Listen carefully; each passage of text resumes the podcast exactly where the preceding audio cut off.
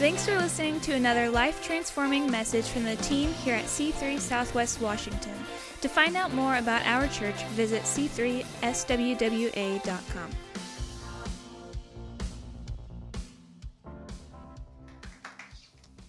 Thank you for the introduction. I, I don't need to introduce um, what I'm going to talk about now, but uh, yeah, Valerie's coming after me. I'm really thankful that I get to go first. Otherwise, I'd have a lot to live up to. I, I tell you what, I really could have used, I'm sure, her message when I was single because I didn't enjoy it to its fullest. So I hope to, I look forward to hearing that. I was uh, I was not the most happy single person. I'll tell you what. Uh, I did everything in my power to get to to get my wife to get on board and get together with me. Is basically the point there. That's what happened. So, uh, so yeah, I'm talking about family. I'm really thankful to be able to have the opportunity to talk about that today with my church family. So, I'm kind of piggybacking off of what Rowena talked about last week. Um, basically, she talked about intentional grandparents, and that was so great. And basically, I had intentional grandparents. That's what I'm going to start talking about today. I have a quote that I want to read to you guys today. Uh, up there already. I'm just going to read that and uh, try to explain why it's important to me. Our personal experiences often authenticate and earth gospel and bring down to earth, is what I, I would say, the gospel message for people. Our story can be a particularly effective way of connecting with people in a culture that values experience more highly than truth. Now, I see that a lot. I mean, with the people that I work with, um, I read a book, um, The Case for Christ. I had all this good stuff in there. I stuck it in my brain for a while. It has since faded away. My memory is not so great, as you can see. Um, I forgot to put shoes on my kids this morning. and when I say kids, more than one. I have both of my sons without shoes this morning because we were out the door and I forgot it. But the case for the case for Christ, I got some stuff in there, you know, and, and I'd worked into conversations and you know, people that aren't necessarily looking for Christ right then, it doesn't hit them so much. It's mostly actions, my attitude. The, the, so, so the truth in that book didn't really translate the way I wanted it to. So, so that right there, people um, respond to experience is something that I have come to note that is true. When you share your story, we do not position ourselves as authorities on faith, but as listeners, experiencers, and those who are on a journey. So, yeah, let's go ahead and pray. Dear Lord, I pray that you will just allow us to hear your word today. Allow me to speak through you, Lord God. Just, just help us to um, show our journey to other people look to people who have led us and gather what we can for them and share it with other people. Amen. Okay, so uh, picture of my grandfather Fred. Yeah. So um, I had the great opportunity when I was going to college to stay with them a few days a week. They live here in Van- they lived here in Vancouver at the time, and uh, I just it was just so cool to be like a young adult and be able to experience them. Like Rowena kids they're getting it they're soaking it all in and it's going to impact their lives. But when they get older and they get to know her as a grown person it's going to add even more to that. So my grandfather fred he uh, growing up he lived in montana and uh, his neighborhood all of the kids in the neighborhood were trying to figure out a way to make money. So they got together and they said we can hitchhike to the golf course and we can make money there. And they told fred about it and he, he said yeah i'll go uh, didn't know anything about it. I guess some other kids had already done it, so he just trusted that that, that would be okay. They went and stood on the highway, put their thumbs up. Somebody picked him up, drove him to the go- golf course, dropped him out, and he's like, "What do we do next?" And his guys go, "We go stand at the first tee, and we just stand there kicking rocks." until somebody comes by. And they were hoping that someone would say, Here, kid, carry my bag for me. So he just stood there, and finally someone said, Hey, you want to carry my bag? And he said, Yeah. So he, you know, Montana is like a desert at times. So he's just a kid, nothing on his back, just rides out there, um, grabs this bag, doesn't know anything about golf, never even seen the golf course before. He just walks around, and the, the guy grabs the clubs himself because he doesn't know which ones to give him. And uh, he goes around 18 holes, and he's sweaty and he's tired, and then he the guy throws him some change out of his pocket. So then he goes and stands on the first first hole again. 18 holes again, two holes at 18. I've never even done that myself. I've done it once and I said, I'm done. Uh, even when I was young, my back was tired of it. So he did that. He had some change in his pocket. And he's like, all right, I got some change in my pocket. He goes, uh, they're going to head out to the highway, and they walk by the cafe, and he looks to his left and he sees a piece of cake. Now, this describes my grandfather like in so many different ways. It's so profound. Like the old timiness of the story. He goes up to the guy. He goes, "How much is this piece of cake?" And the guy goes, 50 cents." And he gets in his pocket. He pulls it out. He's got 50 cents. And he said, "So all like, for him, this is a perfect opportunity. He had just enough to get the thing that he wanted most in the world at that time, and even actually up until the day he passed. He probably would never rather have anything in the world other than a piece of cake, chocolate, fudge, or a cookie. So he gave that guy 50 cents and was so thankful for it. So thankful for it. He got that cake, he ate it, and he goes, I tell you, Tyler, he was, he was telling me this as a young adult, that's the best piece of cake I have ever had in my life and that takes me to my first point because when I think of thankfulness, I think my grandparents. My grandfather was so thankful for that piece of cake. So thankful when he moved out here to Vancouver. Um, when he saw Vancouver for the first time, he thought it was a paradise. How many people live in here think, yes, I live in a paradise? Anybody? Any hands? Okay, some of you do. Uh, he, he literally meant it every day of his life that he lived in Vancouver. He said he was thankful to live there. It was a paradise that he was able to bring his family out there, get a job at the railroad, and be able to be able to work there. So I got a scripture verse for you guys that basically describes uh, my grandparents. My counsel for you is simply, Paul says, is simple and straightforward. Just go ahead with what you've been given. You received Christ Jesus, the Master. Now live him. You're deeply rooted in Him. You're well constructed upon Him. You know your way around the faith. Now do what you've been taught. School's out. Quit studying the subject and start living it. And yet your living spill over into Thanksgiving. Now, this is my first point because I wanted to make sure I got it out of the way because I think it is so valuable. Like when I run into someone with overabundance of Thanksgiving, it is magnetic and it is something that like just automatically like that person has something that i might have. For someone who doesn't know christ who's someone who's not interested in like for you know statistics of the bible and the truth in it and the proof that's out there uh, thanksgiving is something that really resonates with people. And my uh, grandparents marv and dorothy um, every day thankful um, I'm going to try to do it justice, but um, my grandfather, when I when I got a piece of property, it wasn't finished. It was just dirt everywhere, and it had a lot of drainage problems. So he was thankful that he got the opportunity to help his grandson out. And he came out to my place, and weeks he would leave my excavator. He would run it I would run it, he would run it, and he was always just thankful to be out, be working, to have an excavator to work on, to have a grandson to hang out with.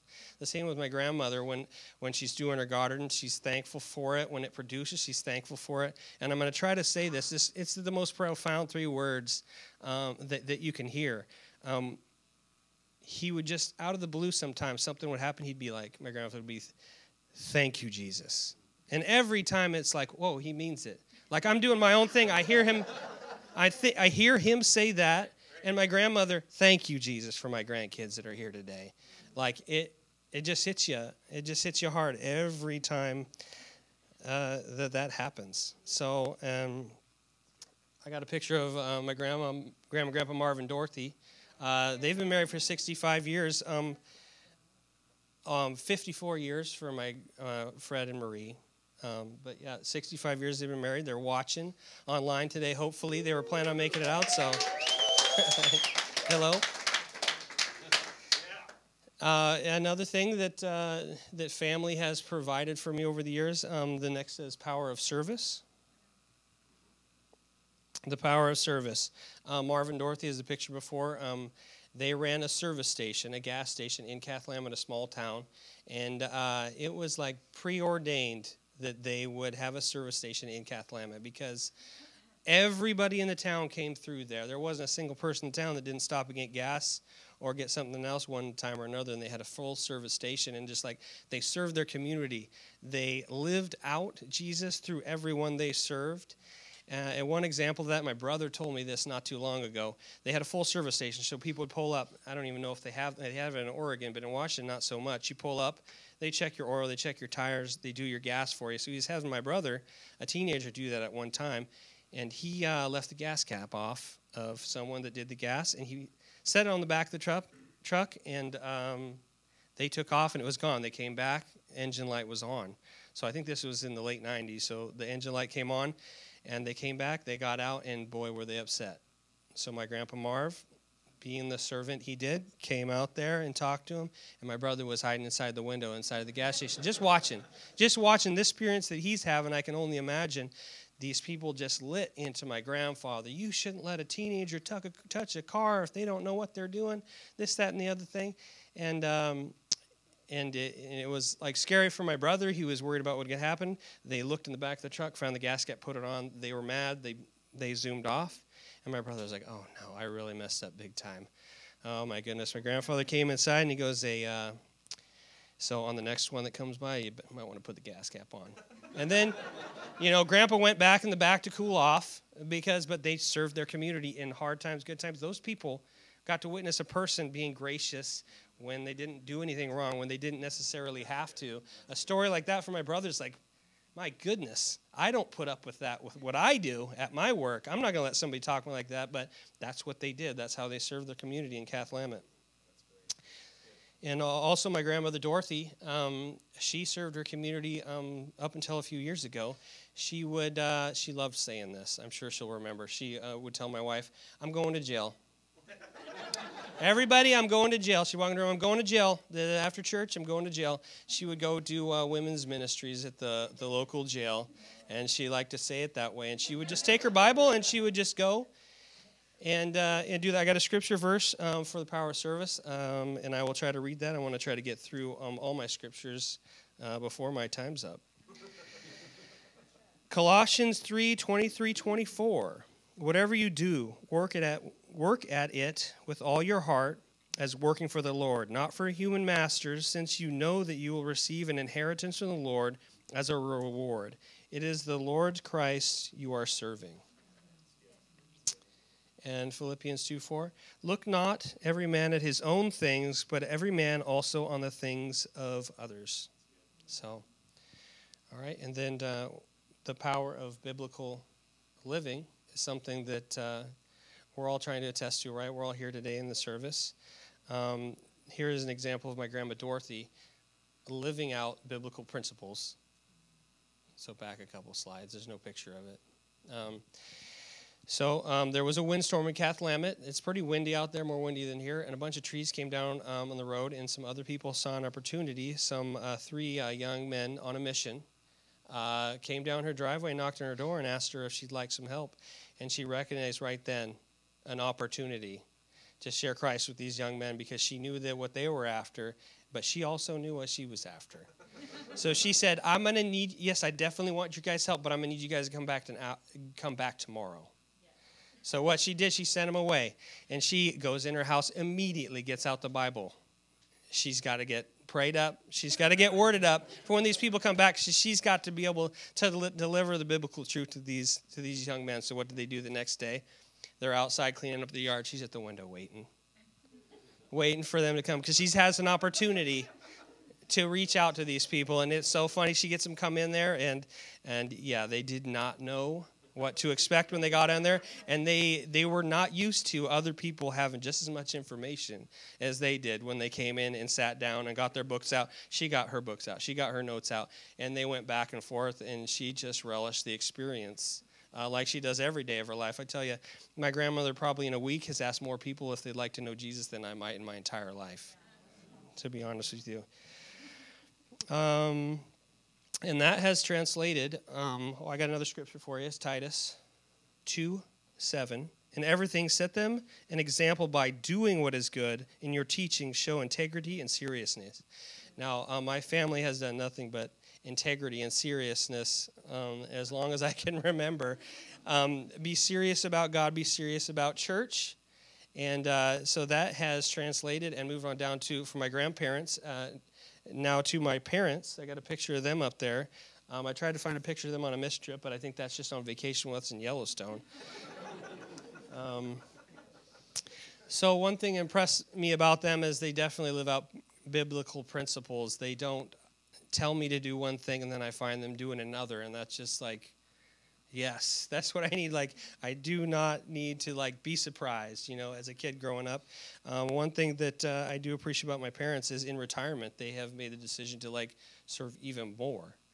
They uh, found a company called Love Inc. They put in um, wheelchair ramps for people who need it or take them out from people who don't, and it's free of service in our community. So a couple days a week, uh, my dad will go over and uh, just help people out that need a wheelchair ramp, and then and then witness to them at the same time. So um, I will go ahead and move on to my closing points. Okay. Um, I'll read that in a second. Go ahead and read it ahead of time. Uh, basically, all of these things have culminated into um, the way I want to be a parent, the, the leadership qualities that I want to have. Um, just reaching out to other people, just like telling my story, just having um, you know, a thankful heart for other people. Um, serving other people is the only way I really know how to reach other people. I feel like it's so hard to get that, um, des- you know, desire for people just like read them a scripture or tell them how it is or tell them what they should or they shouldn't do. It just doesn't seem to to translate. I know as a young person, it's hard to sometimes relate to the Bible when you're living in the world and and, and doing all that. So. Um, I think this is my prayer for everyone today is just like become uh, that person, become that family member, become that leader. Uh, I'll read this first because it, it, basically says it for me. Um,